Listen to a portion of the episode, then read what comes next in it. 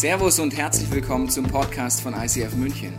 Wir wünschen dir in den nächsten Minuten eine spannende Begegnung mit Gott und dabei ganz viel Spaß. Ganz egal, wo du dich heute auf deiner geistlichen Reise befinden magst, ob du sagst, du kannst mit Gott viel anfangen, wenig anfangen, findest Kirche toll oder blöd. Es gibt eine Sache in deinem meinem Leben, die ist todsicher. Wir werden sterben. Bisschen destruktiver Einstieg, aber das ist das Einzige, was todsicher ist. Die, es gibt viele Dinge, wo wir uns Gedanken machen. Da kaufen wir uns Bücher, holen uns Coaches, gehen in Workshops, holen uns irgendwie Trainings für irgendwelche Dinge, wo wir uns Gedanken machen, dass die eventuell passieren könnten. Die meisten davon werden wahrscheinlich nie passieren. Wir machen uns Sorgen, wir haben Ängste und wir haben Theorien.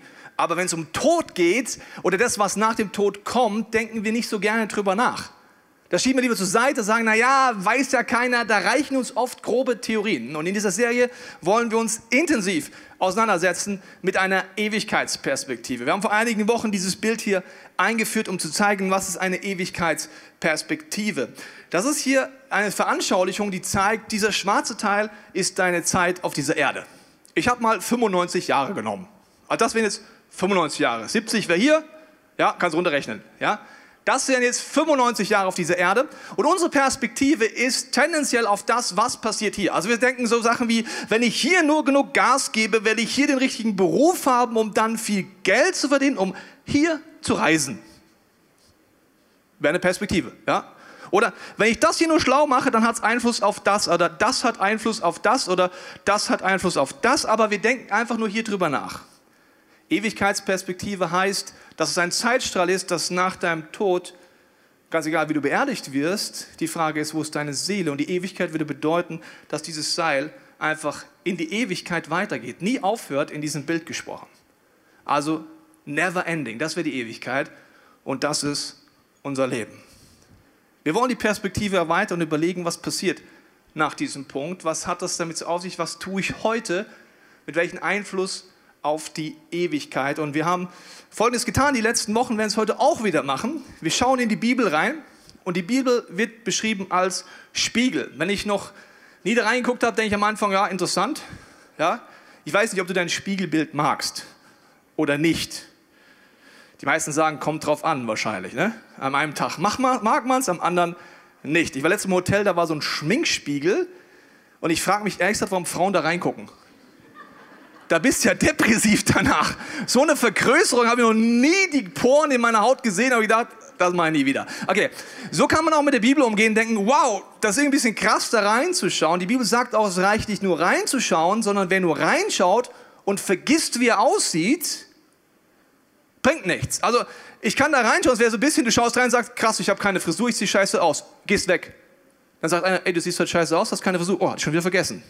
Also Reinschauen ist es eines anderes umsetzen, aber wenn du keine Übung hast mit dem Spiegel oder die Bibel oberflächlich be be benutzt, dann wirst du oft nicht ganz schlau draus oder es ist eher so, dass dir das Ganze verzerrt, weil du nicht weißt, wie du das Ding benutzt. Heute ist das Thema, ein wunderbares Thema, und zwar Hölle. Okay, es geht um Hölle. Bei Hölle ist die Verzerrung besonders krass. Ja? Da denken sich die meisten Leute hier im Raum, ja, Hölle, so ein Schwachsinn. Reden wir jetzt mit Teufel. Äh, Fasching ist ja auch bald, ist ja ganz sympathisch. Da gehe ich als Teufelchen. Ah, das meint ihr also, ja? Oder denkst, ja, Teufel, also, oder, oder, oder Hölle, oder denkst an ACDC. Highway to Hell. Also Spaß, geht's jetzt gleich um Spaß. Oder du denkst an Wolfgang Petri. Wahnsinn. Warum schickst du mich in die Hölle? So, also Verzerrungen sind nicht gut und ich habe auch eine Verzerrung in meiner Perspektive. Und zwar, wenn man äh, so ein bisschen ältere Fotos anguckt, ja, geht es dir vielleicht auch manchmal so, dann denkt man, sah ich echt mal so aus. Kennst du das? Deswegen gibt es gerade die 10 Years Challenge auf Social Media. Das heißt, ein Bild machen von vor zehn Jahren und von heute. Und wenn ich über Hölle predige, circa genau vor fünf Jahren habe ich auch über Hölle gepredigt. Und ich mache mit dir jetzt mal die 5 Years Challenge, wie ich letztes Mal aussah, als ich über die Hölle gepredigt habe. Sah ich so aus. Ja, ich war als Wolfgang Petri angezogen und habe Wahnsinn gesungen. Ja, man entwickelt sich auch weiter, mache ich heute nicht. Ja, okay. Also ich weiß nicht, welche Bilder du vom Kopf hast, aber wir haben alle, egal ob gläubig oder nicht gläubig, Assoziationen, die uns tendenziell davon abhalten, mit auseinanderzusetzen. Ich sage dir mal ein paar. Ein Beispiel kann sein, dass wenn du Hölle hörst, ist deine Assoziation Angst. Du denkst dir, wow, das finde ich jetzt krass, ewige Qualen und wow, das ist so ein Thema, da möchte ich mich eigentlich gar nicht mit auseinandersetzen. Eine weitere Reaktion könnte sein, Wut. Wut auf die Christen. Wut auf die Kirche die so ein Thema missbraucht, um Mitglieder zu sammeln und Leuten Angst macht, damit Leute sich dann für Gott entscheiden, um ihr Geld abzunehmen. Also du kannst wütend werden, wenn das Thema Hölle hochkommt. Oder das nächste Beispiel, du kannst Achselzucken machen, was die Mehrheit der Deutschen machen, sagen, ist mir eigentlich wurscht. Hölle hin, Hölle her, ist, ist mir eigentlich wurscht. Ja? Weiß man nicht, muss man nicht, egal. Oder nächstes Beispiel, du kannst Schadenfreude haben. Gibt's auch? Ich komme in den Himmel und du nicht. Ist schräg, gibt's aber. Genau. Nächstes Beispiel: Scham. Das ist bei vielen gläubigen Menschen, wenn es um Hölle geht, auch vielleicht bist du heute hier, hast deinen Freund dabei, hast nicht in Internet geguckt, was Thema ist und schon schämst du dich, weil du denkst, was macht der Pastor jetzt? Der kann doch nicht heute über Hölle predigen. Das erste Mal ist der Salvatore mit dabei, der hat mit Kirche nichts zu tun, Pastor, spinnst du? Also das ist so die Reaktion. Scham. Das Thema Hölle ist nicht sexy und dann denkt man sich so, oh, will ich nicht. Ich schäme mich stellvertretend für den Pastor oder für die Kirche oder zweifeln. Wenn Gott Liebe ist, wie kann es dann Hölle geben? Das passt doch gar nicht zusammen. Oder einfach ignorieren. Wenn du das machst, gehörst du zu den meisten Menschen. Augen zu und durch, wird schon nicht so schlimm werden. Schaka, ich schaff das. Also ignorieren ist eine der beliebtesten Sachen bei all den Themen, die in der Bibel die wohl gläubige als auch nicht gläubige Menschen erstmal nicht mögen und auf den ersten Blick keinen Zugang finden. Wir werden heute Folgendes tun. Wir werden es heute intensiv anschauen. Und es ist absolut wichtig, dass du heute Gott die Frage stellst, dass er dir persönlich zeigt, was mit der Hölle auf sich hat. Es ist vollkommen egal, welche Meinung Tobias Teichner hat. Es ist vollkommen egal, was du in Kirchen erlebt hast. Es wichtig ist, dass Gott dir heute zeigt, was seine Meinung ist. Warum? Wenn das mit der Hölle was veraltet ist, so ein Relikt, so ein Glaubenssatz, der verstaubt ist und der schwachsinnig ist, solltest du ihn dringend auf dem Müllhaufen der Theologiegeschichte abladen und nie wieder drüber nachdenken. Wenn es das Konzept der Hölle gibt und Himmel, dann muss es dein komplettes Leben verändern. Wie du heute lebst, wie deine Freunde und deine Familie siehst. Also dazwischen gibt es leider nichts. Und deswegen möchte ich jetzt beten, dass Gott zu dir redet. Wenn du möchtest, mach das Experiment mit, dass Gott dir Dinge zeigen darf, dir geistig Augen und Ohren öffnen darf, dass du tiefer Dinge verstehst. Wenn du magst, bete das mit. Vater, ich bete heute, dass du uns geistliche Augen, geistige Ohren gibst, egal was wir über das Thema schon gedacht, gelesen oder gesagt haben. Wir beten heute, Heiliger Geist, dass du zu uns redest, dass du uns zeigst, was deine Gedanken sind. Und ich möchte heute offen sein für das, was du mir zeigst, nicht was Menschen denken, sondern ich wünsche mir eine Herzensantwort von dir. Und ich binde jetzt jeden Geist der Lüge, der Täuschung und der Religiosität über deinem Leben, dass du offen bist, mit deinem Herzen neue Fragen zu stellen. Amen. Wir werden jetzt beginnen zum Thema Hölle und ich werde gleich anfangen mit Zitaten von Jesus Christus. Wir fangen mit dem sympathischen Kerl des zweiten Teils der Bibel an, wo der sagen würde, komm, da kann ja keiner Fliege was zu Leide tun, der war bestimmt ganz sympathisch eingestellt über die Hölle und du wirst relativ schnell merken, es gibt eine Person in der Bibel, die am häufigsten über Hölle gepredigt hat und das ist schöner oder dummerweise Jesus Christus. Er hat am häufigsten darüber gepredigt, hat das meiste darüber gesagt und wir müssen uns die Frage stellen, warum er das gemacht hat. Und wir fangen mal an mit der ersten Bibelstelle. Da heißt es in Matthäus 25. Wenn aber der Sohn des Menschen, das ist Jesus, kommen wird in seiner Herrlichkeit und alle Engel mit ihm, da wird er auf seinem Thron der Herrlichkeit sitzen und vor ihm werden versammelt werden alle Nationen. Und er wird sie voneinander scheiden, wie ein Hirte die Schafe und die Böcke. Dann wird beschrieben, dass die einen nach rechts kommen, weil aufgrund ihrer Entscheidung in ihrem Leben, ihrem Lifestyle sie in den Himmel kommen. Und dann heißt es weiter in dieser Bibelstelle, dann wird er auch zu denen zu Linken sagen, geht von mir, Verfluchte in das ewige Feuer, das bereitet ist dem Teufel und seinen Engeln. Und diese werden hingeben zur ewigen Strafe, die Gerechten aber in das ewige Leben. Gleich mal ein sympathischer Einstieg. Sehr positiv, sehr motivierend. Also Jesus sagt hier, dass es eine Dimension gibt, dass es alle Nationen versammelt werden vor dem Gericht. Wenn du die Predigt nicht angeguckt hast, schaust du die unbedingt an. Es gab eine Predigt über Gericht. Die Situation gibt es und es wird Konsequenzen geben. Es gibt das ewige Feuer, das für den Teufel und für die Engel ursprünglich designt wurde. Lass uns das kurz anschauen. Die Bibel sagt an verschiedenen Stellen, dass Gott also die Schöpfung kreiert hat. Okay, alles kreiert hat, alles. Himmel, das Paradies und die Hölle. Wie echt jetzt? Ja. Und die Hölle. Und am Ende schaut Gott sich alles an. Himmel, Hölle, den Menschen. Und sagt, es war sehr gut. Hm?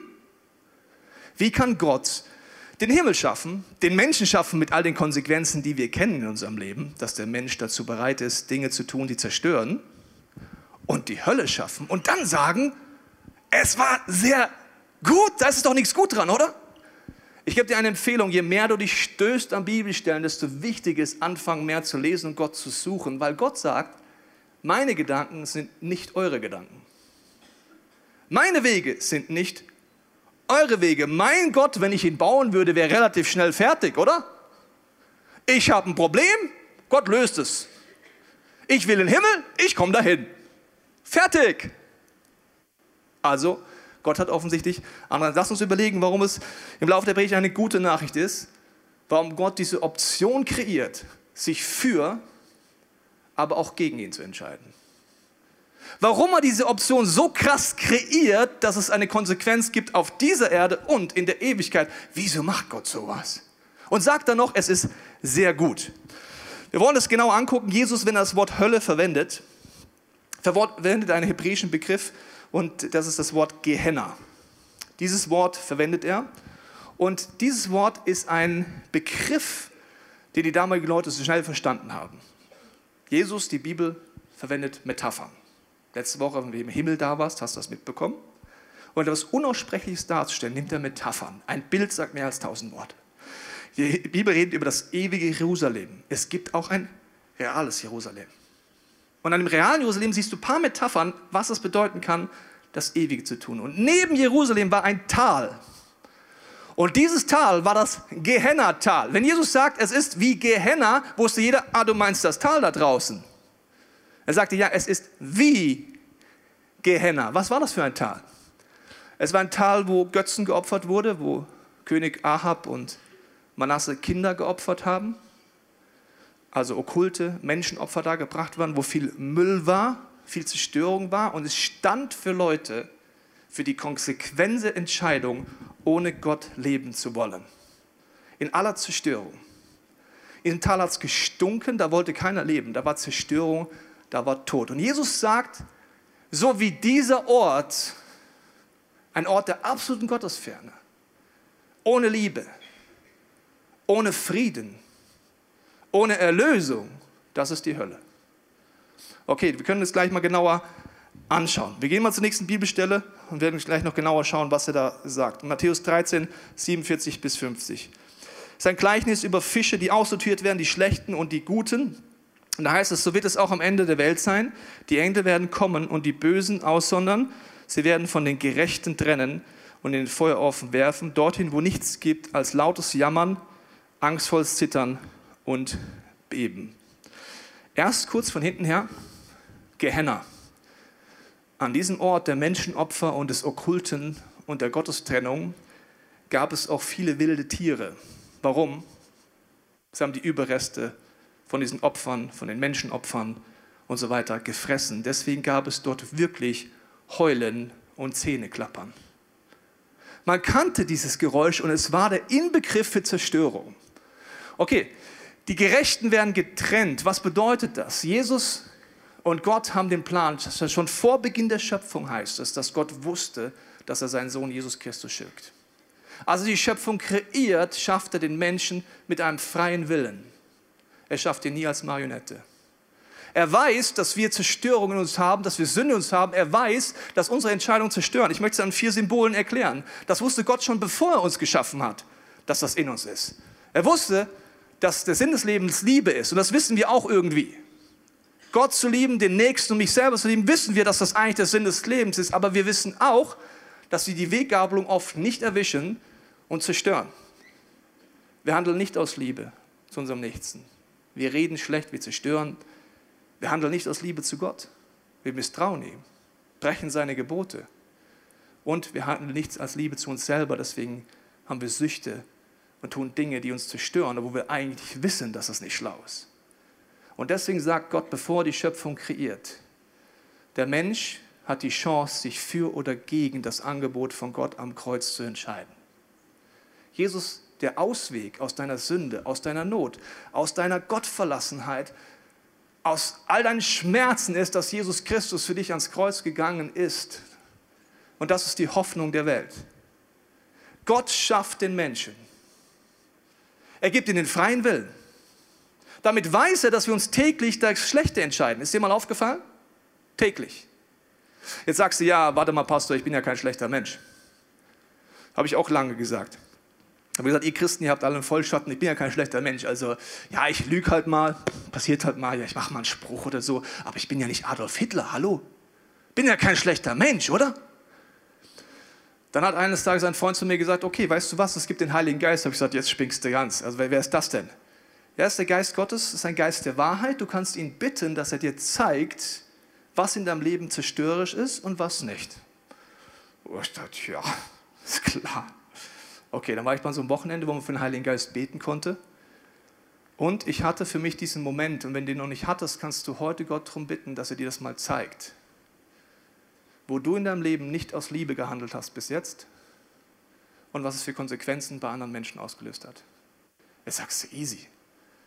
Ich habe während drei Stunden gesehen, von meiner Kindheit an Aussagen, die ich getroffen habe und Taten, die ich getan habe, von Lehrern, die ich gemobbt habe und dachte, es wäre lustig. Ich habe eine Szene gesehen, wo wir unsere Französischlehrerin verarscht haben und ich habe das Ganze noch initiiert in der siebten Klasse, weil ich fand es lustig. Ich bin ja kein schlechter Mensch, aber es war halt einfach lustig. Unsere Französischlehrerin hatte halt so ein Übergebiss, wo? Hat mich provoziert. So in diese innerlichen Gedanken habe ich auf einmal gesehen und ich wusste es, sie hat drei Monate nachdem sie uns übernommen hat, gekündigt und ist gegangen. Und ich habe gesehen, was in ihrem Leben passiert ist, dadurch, dass diese Klasse und wir sie gehänselt haben, gequält haben und was in ihrem Leben passiert ist. Das war nur ein Punkt in meinem Leben. Verstehst du? Es war doch ein kleiner Scherz als Kind.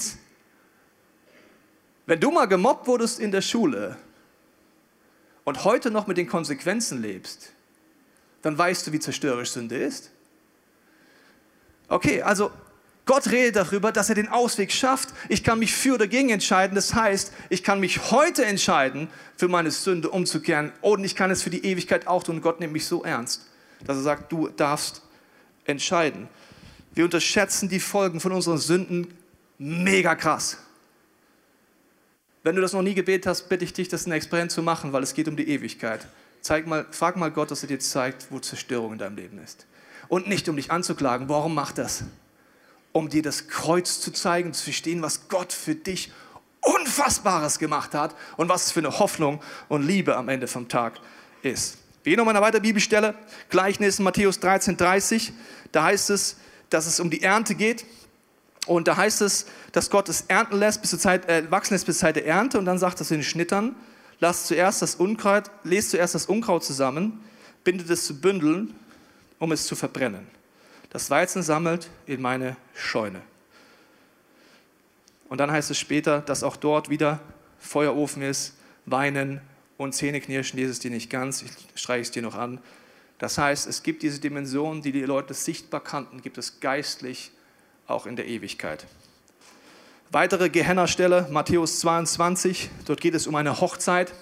Und in dieser Situation heißt es, dass ein Mann auf die Hochzeit sich einschleicht und er hat aber kein Hochzeitskleid an.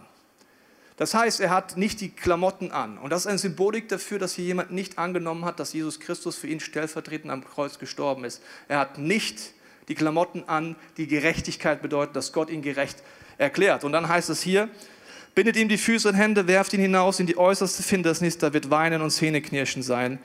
Er wird in der ewigen Gehenna sein. So könnte ich dir jetzt noch viele Bibelstellen bringen. Ich habe dir eine kleine Übersicht von einem kleinen Ausschnitt mitgebracht, den du abfotografieren kannst. Das ist nur ein Mini-Ausschnitt. Du kannst mal Hölle eingehen und du wirst sehen, Jesus hat ohne Ende darüber geredet und es gibt viele andere Bibelstellen auch. Die kannst du zu Hause mal nachlesen. Was wir jetzt machen wollen ist, wir wollen die größten Theorien über Hölle kurz angucken, weil im Hinterkopf hast du die auch irgendwo drin, weil die hast du mal gehört, irgendwie. Und schauen, was das bedeutet, ob diese, ob diese Theorie haltbar ist. Und zwar werden wir uns einzelne Bibelstellen angucken und das ist ein geistliches Prinzip, was ich dir kurz an diesem wunderbaren Sportgerät zeigen möchte. Man kann eine Bibelstelle nehmen und von dieser Bibelstelle eine Grundsatztheologie ableiten und sagen, schau, da steht's doch. Da steht, dass Gott die Hölle gar nicht will, zum Beispiel. Als Jesus versucht wird in der, in der, in der Wüste, sagt der Teufel zu ihm, es steht geschrieben. Er macht genau den Effekt. Schau, da ist eine Bibelstelle. Und was sagt Jesus dann? Er sagt, okay, es steht aber auch geschrieben. Und was Jesus macht, ist die sowohl als auch Theologie. Er geht in den Kontext rein der gesamten Bibel. Das heißt, es ist ein Gleichgewicht. Deswegen ist es wichtig, die Bibel im Kontext zu sehen. Wenn du das nicht viel Übung hast, wie ich auf diesem Gerät, ist es am Anfang ein bisschen wackelig. Weil du einfach denkst, was ist das eigentlich? Aber wenn du es mehr machst, werden deine geistlichen Muskeln zunehmen und du wirst irgendwann in der Mitte bei Gott im Frieden sein, weil du nicht in Extreme gehst. Das machen wir jetzt mal mit den beliebtesten Theorien, warum es die Hölle nicht gibt. Lass uns das mal anschauen. Theorie Nummer eins. Nicht-Christen hören auf zu existieren, Christen kommen in den Himmel. Sehr sympathische Theorie, weil zum einen haben wir hier drin, Gott ist gerecht. Ja, super. Die Christen kommen durch, die anderen, schade, aber sind halt einfach weg. Aber die sind jetzt nicht in der Ewigkeit irgendwo. Einfach stop it. Okay, auf den ersten Blick sympathisch. Jetzt gehen wir mal in die scheinbar biblische Begründung. Erste Bibelstelle. Hier heißt es, denn der Lohn der Sünde ist der Tod, okay. Die Gnadengabe Gottes aber das ewige Leben, Christus Jesus, unserem Herrn. Okay, also wer in der Sünde noch ist, der stirbt halt. Aber Gott kann mir das ewige Leben geben. Zweite Bibelstelle. Er, Gott allein, ist unsterblich. Oh, das ist ja sympathisch. Also dann ist ja für mich gut, weil dann ist einfach vorbei. Zack, Stecker raus, tschüss. Er lebt in einem Licht, das niemand sonst ertragen kann. Kein Mensch hat ihn je gesehen. Ihm allein gebühren Ehre und ewig Macht. Amen. Also ich bin dann so wie so ein Tropfen in einen Ozean und dann bin ich weg. So, das ist die Bibelstelle. Jetzt gehen wir mal, zoomen raus in die sowohl als auch Theologie und schauen, was sagt die Bibel noch darüber. Wir fangen an mit der Aussage, dass Gott allein unsterblich ist. In Lukas 20, 36 heißt es ganz klar, dass nicht nur Gott unsterblich ist, sondern auch die Engel und hier die Kinder der Auferstehung, ich lese die nicht ganz, auch ewiges Leben haben. Okay, gehen wir in den Kontext rein, dass die Ewigkeit nur für Christen ist. Römer 6. Da heißt es aber im Prediger 3, Gott hat allem auf dieser Welt schon im Voraus seine Zeit bestimmt. Er hat sogar die Ewigkeit in die Herzen der Menschen gelegt. Jeder Mensch hat tief drin die Überzeugung, es gibt da was. Es wird weitergehen. Wir schauen uns kurz an im Kontext, was die Bibel sagt, ob das jetzt einfach begrenzt ist oder nicht begrenzt ist. Ganz kurz ein paar Bibelstellen. Matthäus 25. Sie werden an dem Ort der ewigen Strafe gehen, die Gerechten aber werden ins ewige Leben eingehen. Nächste Beispielstelle, wo die Qual nicht endet, das Feuer nicht erlischt. Okay? Nächste Bibelstelle. Das raucht das Feuer, in dem die Qualen leiden und für immer und ewig aufsteigen. Dort werden sie Tag und Nacht Qualen leiden, für immer und ewig. Soll ich noch weitermachen oder bist du schon depressiv? Also im Kontext der Bibel zu sagen, ja, ist halt einfach begrenzt, funktioniert nicht. Das heißt, wenn wir die rauszoomen und die Konsequenz uns anschauen, im Kontext bedeutet das, diese Theorie ist, wenn du die Bibel liest, überhaupt gar nicht haltbar. Nächstes Beispiel, und die ist noch viel mehr verbreitet, diese Theorie. Die sagt, es gibt keine Hölle, am Ende kommen eh alle Menschen in den Himmel. Yippie! So schön! So toll! Vielleicht sagst du bis jetzt, ja, der Meinung bin ich auch. Wir schauen uns einfach nur an, ob das eine einseitige Auslegung ist oder ob du es biblisch begründen kannst. Ich sage dir nachher noch, warum ich alles biblisch begründe, aber ich mache es erstmal mit dir. Wir schauen jetzt erstmal die scheinbar biblische Begründung, einzelne Bibelstellen, die doch ganz klar auf den ersten Blick so aussehen, als würde sie das begründen. Wir stellen also fest, genauso wie eine einzige Verfehlung allen Menschen die Verdammnis brachte, bringt eine einzige Tat von Jesus, die erfüllt hat, was Gott fordert, allen Menschen den Freispruch und damit das Leben. Da steht's. Super. Ja, also warum hacke ich denn so auf den Kontext rum? Sagst du, ja, da steht's doch. Ich mache dir ein anderes Beispiel. Wenn ich einfach eine Bibelstelle aus dem Kontext reise, heißt es in der Bibel, Jesus starb und wurde begraben. Punkt. Krass, ich habe eine Theologie. Ich predige darüber, Jesus ist gestorben und ist tot. Punkt. Das steht in der Bibel, genau so. Sagst du, ja, Pastor, aber es geht ja auch noch ein bisschen weiter in der Bibelstelle, oder? Genau, das ist dann Kontext. Merkst du das? Das ist ein ganz großer Unterschied. Wir schauen uns noch eine weitere Bibelstelle an. Da heißt es, so hat Gott alle ohne Ausnahme zu Gefangenen ihres Gehorsam werden lassen. Er will allen sein Erbarmen erweisen. Okay, dann müssen wir jetzt rauszoomen, weil da scheint es ja so, dass Gott alle mit sich versöhnt. Wir zoomen raus und gehen in den Kontext. Erstmal Kontext zu der Römerstelle jetzt hier. Paulus spricht hier von Personengruppen. Wenn du den Kontext liest, zum Beispiel im Philipperbrief, Kapitel 1, heißt es, dass es die Ewigkeit gibt und ewiges Gericht gibt, bereits Kapitel 1. Und er zeigt dir auch, dass er von Juden und Heiden redet. Was bedeutet das? Da damals dachten die Leute, nur die Juden werden gerettet. Paulus war es wichtig, dass nicht nur die Juden, sondern alle, also auch die Heiden, einen Zugang bekommen zur Ewigkeit. Er redet hier, dass alle Menschen den Zugang bekommen können. Im Kontext kannst du zu Hause nachlesen, redet er nicht davon, dass alle gerettet werden, sondern dass über die Juden hinaus alle gerettet werden. Zweite scheinbar biblische Begründung, auch sehr weit verbreitet. Philippa 2, 9 bis 11. Auch eine Bibelstelle, die so für sich sich so anhört, als würde Gott sagen, es gibt in der Ewigkeit keine Konsequenzen. Darum hat Gott ihn, Jesus, auch hoch erhoben und ihm den Namen verliehen, der wie jeden Namen ist, damit den Namen Jesus sich jedes Knie sich beuge, der himmlischen und irdischen und unterirdischen und jede Zunge bekennt, dass Jesus Christus Herr ist, zur Ehre Gottes des Vaters. Wieder hier auf den ersten Blick, okay. Gott wird dafür sorgen, dass jede Zunge bekennt. Also ich kann mich gar nicht entscheiden. Gott wird irgendwie über mich rüber zoomen und sagen, krass. Und dann bin ich dann sage, ohne freien Willen, krass, du bist Jesus Christus, Amen. Wir zoomen raus, wieder in den Kontext. Was sagt die Bibelstelle eigentlich? Im Kontext hiervon geht es darum, nicht um eine Bekehrung, sondern um eine Unterwerfung. Eines Tages bist du in einer Dimension, wo du vor Jesus Christus persönlich stehst, besser gesagt liegst, weil du vor dem, voller Ehrfurcht gar nicht anders kannst. Und das ist der Moment der Unterwerfung und nicht der Bekehrung. Da sagst, dann muss deine Zunge bekennen, du bist Herr. Das ist der Kontext dieser Bibelstelle. Okay, schauen wir uns noch eine scheinbar biblische Begründung an. Und zwar hier äh, 1 Timotheus 2, Vers 4. Denn Gott will, dass alle Menschen gerettet werden, dass sie die Wahrheit erkennen. Wenn er das will, dann wird er es ja auch schaffen, oder? Nächste Bibelstelle, auch die so scheint. Es ist also keineswegs so, dass der Herr die Erfüllung seiner Zusage hinauszögert, dass Jesus wiederkommt, wie einige denken. Was sie für eine Hinauszögerung halten, ist wirklich ein Ausdruck seiner Geduld mit euch, denn er möchte nicht, dass irgendjemand verloren geht. Er möchte vielmehr, dass alle zu ihm umkehren. Lass uns rauszoomen. Also, da steht ja auf den ersten Blick, dass Gott will, dass alle gerettet werden. Dann wird er das auch machen und dass auch alle umkehren. Ich möchte kurz erklären, in der Bibel gibt es zwei verschiedene Aussagen für Gottes Willen. Das erste ist der moralische Wille und das zweite ist der souveräne Wille. Ich erkläre es dir kurz. Der moralische Wille ist, was ein liebender Vater sich wünscht für sein Kind. Also ich wünsche mir, dass mein Kind gute Entscheidungen trifft. Mein Wille für meinen Sohn ist, dass er nicht sein Leben zerstört. Gottes Wille für dein Leben ist, dass du gerettet bist. Deswegen hat er schon in der Schöpfung die Chance gegeben, sich für oder gegen Gott zu entscheiden. Deswegen hat er schon vor der Welt entschieden, seinen Sohn zu schicken. Er will, dass du gerettet wirst.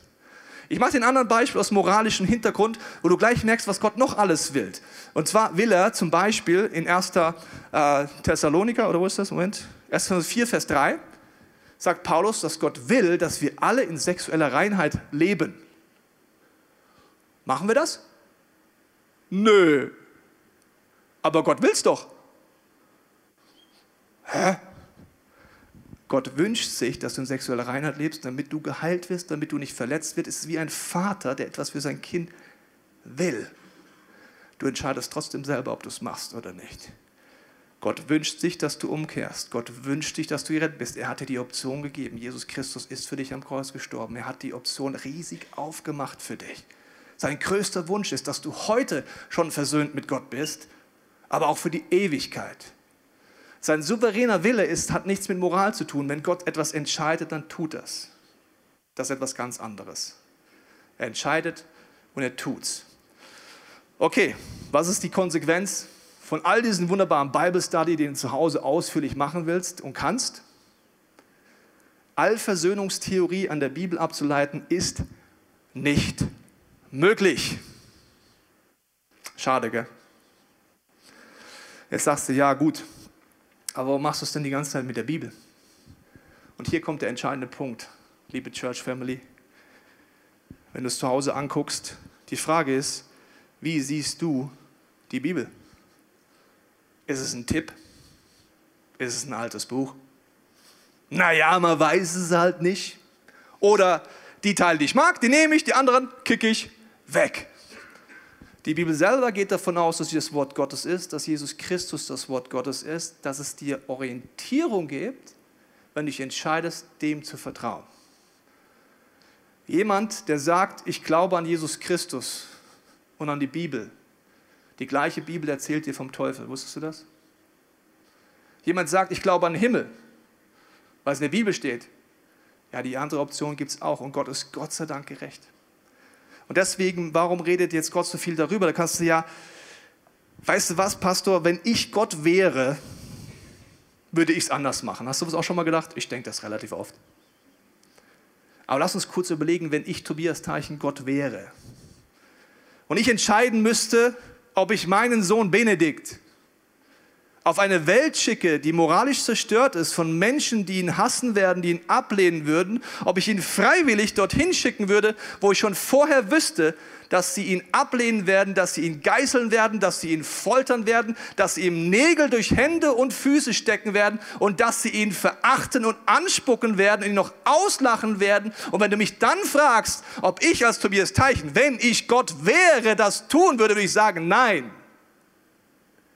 Aber ich bin Gott sei Dank nicht Gott. Gott sei Dank bin ich nicht Gott. Weil so sehr hat Gott die Welt geliebt, dass er seinen einzigen Sohn gibt und schon vor der Schöpfung wusste, wenn ich den Mensch mit freien Willen schaffe, muss ich den Ausweg schaffen. Aber ich nehme den Menschen so ernst, dass er heute sich gegen Jesus Christus entscheiden kann und die Konsequenzen seiner Sünden heute tragen kann und auch für die Ewigkeit. Jesus redet so viel drüber, weil er will, dass du Klarheit hast er redet mit Christen sehr viel drüber, nicht mit Nichtchristen. Warum? Wenn du dich für Gott entscheidest, solltest du es nie aus Angst tun, sondern aus Faszination von dem, was Jesus am Kreuz getan hat. Aber wenn du Gott schon kennst, verändert es deine komplette Perspektive. Deswegen redet Jesus so krass darüber. Und ich möchte dir kurz zeigen, warum er so klar darüber redet, was es bedeutet, wenn du als gläubiger Mensch einmal die Perspektive hast, es gibt dieses Leben hier Danach kommt die Ewigkeit mit Himmel oder Hölle. Verändert dein Leben komplett. Im Gegensatz zu jemand, der sagt, ich glaube schon irgendwie an Gott, ist auch schöne Theorie, aber es ist einfach hier auf diesem Erde und danach ist eigentlich egal, was passiert. Also nur dieser vordere Teil. Lass uns kurz überlegen, jemand, der bewusst ist, dass es Himmel und Hölle gibt, wird unfassbar dankbar werden. Dir wird bewusst werden, wenn du die Bibel guckst, wie viel Zerstörung in deinem Leben ist. Du wirst merken, wie viele Dinge es gibt, wo du Dinge gesagt hast oder andere dich zerstört haben und gleichzeitig wirst du sehen, wie unfassbar geliebt du bist. Wie unfassbar geliebt du bist. Wenn es dir schwerfällt, Gott zu worshipen, kann es sein, dass du diese Perspektive noch nie gehabt hast und bis jetzt noch immer denkst, ich bin ja eigentlich ein netter Mensch, ist alles gut. Ich will dir nichts anderes einreden, ich will dir einfach nur sagen, wenn du nicht erkennst, wo du Schuld hast in deinem Leben, kannst du auch nicht umkehren. Wenn du nicht erkennst, wo Zerstörung in deinem Leben ist, kannst du sie auch nicht beenden. Dafür ist der Heilige Geist da. Das heißt, du wirst dankbar, du wirst Gott diese Liebe erleben und du wirst im Alltag anders sein, weil du wirst den Wunsch haben, heute Entscheidungen zu treffen, damit Menschen in deiner Umgebung die Ewigkeit versöhnt mit Gott verbringen und bereits heute die Versöhnung erleben. Was bedeutet es, wenn du weiter hier rausgehst und sagst, Himmel, Hölle? Egal, wie wird dein Glauben aussehen? Du wirst dir oft denken, ja, im Worship, mir fällt es einfach so schwer, so, ja, Gott ist groß, ja, schon irgendwie, ja, irgendwo, irgendwann. Ja, das Kreuz ist ja ganz nett, ich war mal auf dem Get Free, habe da kurz gebeichtet, habe mich halt besser gefühlt. Die Dankbarkeit fürs Kreuz in deinem Leben wird nicht komplett durchbrechen. Die Liebe, die Gott für dich hat, auch nicht. Jesus hat ein Gleichnis, wo eine Frau zu ihm kommt, die die Ehe gebrochen hat, die total zerstört ist und die durch den Heiligen Geist erkannt hat, wie viel Sünde in ihrem Leben ist. Sie kniet vor Jesus und weint. Daneben ist ein gläubiger Priester, der stolz daneben steht und nur denkt, na, ich bin was Besseres. Zu dem Priester sagte, du hast gar nicht verstanden, warum ich auf diese Welt gekommen bin. Du bist nicht ansatzweise da. Wenn du die Perspektive hast, dann wirst du wenig Dankbarkeit haben, du wirst auch wenig Liebe haben und es ist eigentlich vollkommen wurscht, was mit deinen Freunden ist. Es ist zu anstrengend, über Jesus reden. Das ja nicht blöd. Kriegt man ja ein bisschen Gegenwind oder sowas, verstehst du? Das würde dein Leben komplett verändern, merkst du das? Und deswegen predige ich heute nicht zu deinem Kopf. Ich predige zu deinem Herzen. Ob du dich traust, Gott die Möglichkeit zu geben, dir zu zeigen, wie er das sieht. In den Spiegel reinzuschauen. Vielleicht zum ersten Mal anzunehmen, dass Jesus für dich am Kreuz gestorben ist. Ich werde es gleich beten und dir die Chance geben, dass Gott dir Dinge zeigen kann. Und das Entscheidende ist, dass du deinem Herzen Gott begegnest. Wenn du Jesus noch nie das Herz geöffnet hast, kannst du es heute machen, weil du tief verstehst, wie sehr er dich liebt. Und zwar heute schon. Zwar heute dich nicht anklagt. Jesus sagt, ich klage dich nicht an. Ich bin gekommen, dich zu retten. Dass einen Vater im Himmel gibt, der schon immer die Option des Auswegs dir geschaffen hat. Heute im Alltag. Wenn du mit Gott unterwegs bist, kannst du neu ernst nehmen, dass du jeden Tag dich neu entscheiden kannst, im Reich Gottes zu leben und dass um dich herum Menschen sind, die innerlich bereits in der Hölle leben. Und dass die Ewigkeit es auch gibt. Und deswegen möchte ich beten. Und wenn du magst, bist du sogar so mutig, wie ich damals, zu sagen, Heiliger Geist, du darfst mir auch zeigen, wo es Zerstörung in meinem Leben gibt. Nicht um mich anzuklagen, sondern damit zu Gott zu gehen und frei zu werden. Dafür möchte ich beten, wenn du magst, kannst du mitbeten.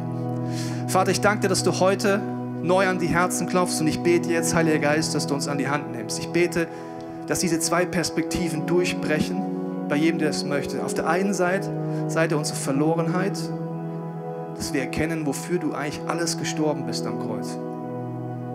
Ich danke dir damals mit 19, als ich diesen drei, Jahre, dreistündigen innerlichen Film hatte. Ich danke dir für diesen Moment zu erkennen, dass es in meinem Leben viel Zerstörung gibt. Ich danke dir, dass das mich an einen Ort gebracht hat, auf die Knie zu gehen und so dankbar zu werden für dich, Jesus. Ich bete jetzt, dass du in der Stille uns zeigst, was diese Predigt für uns bedeutet.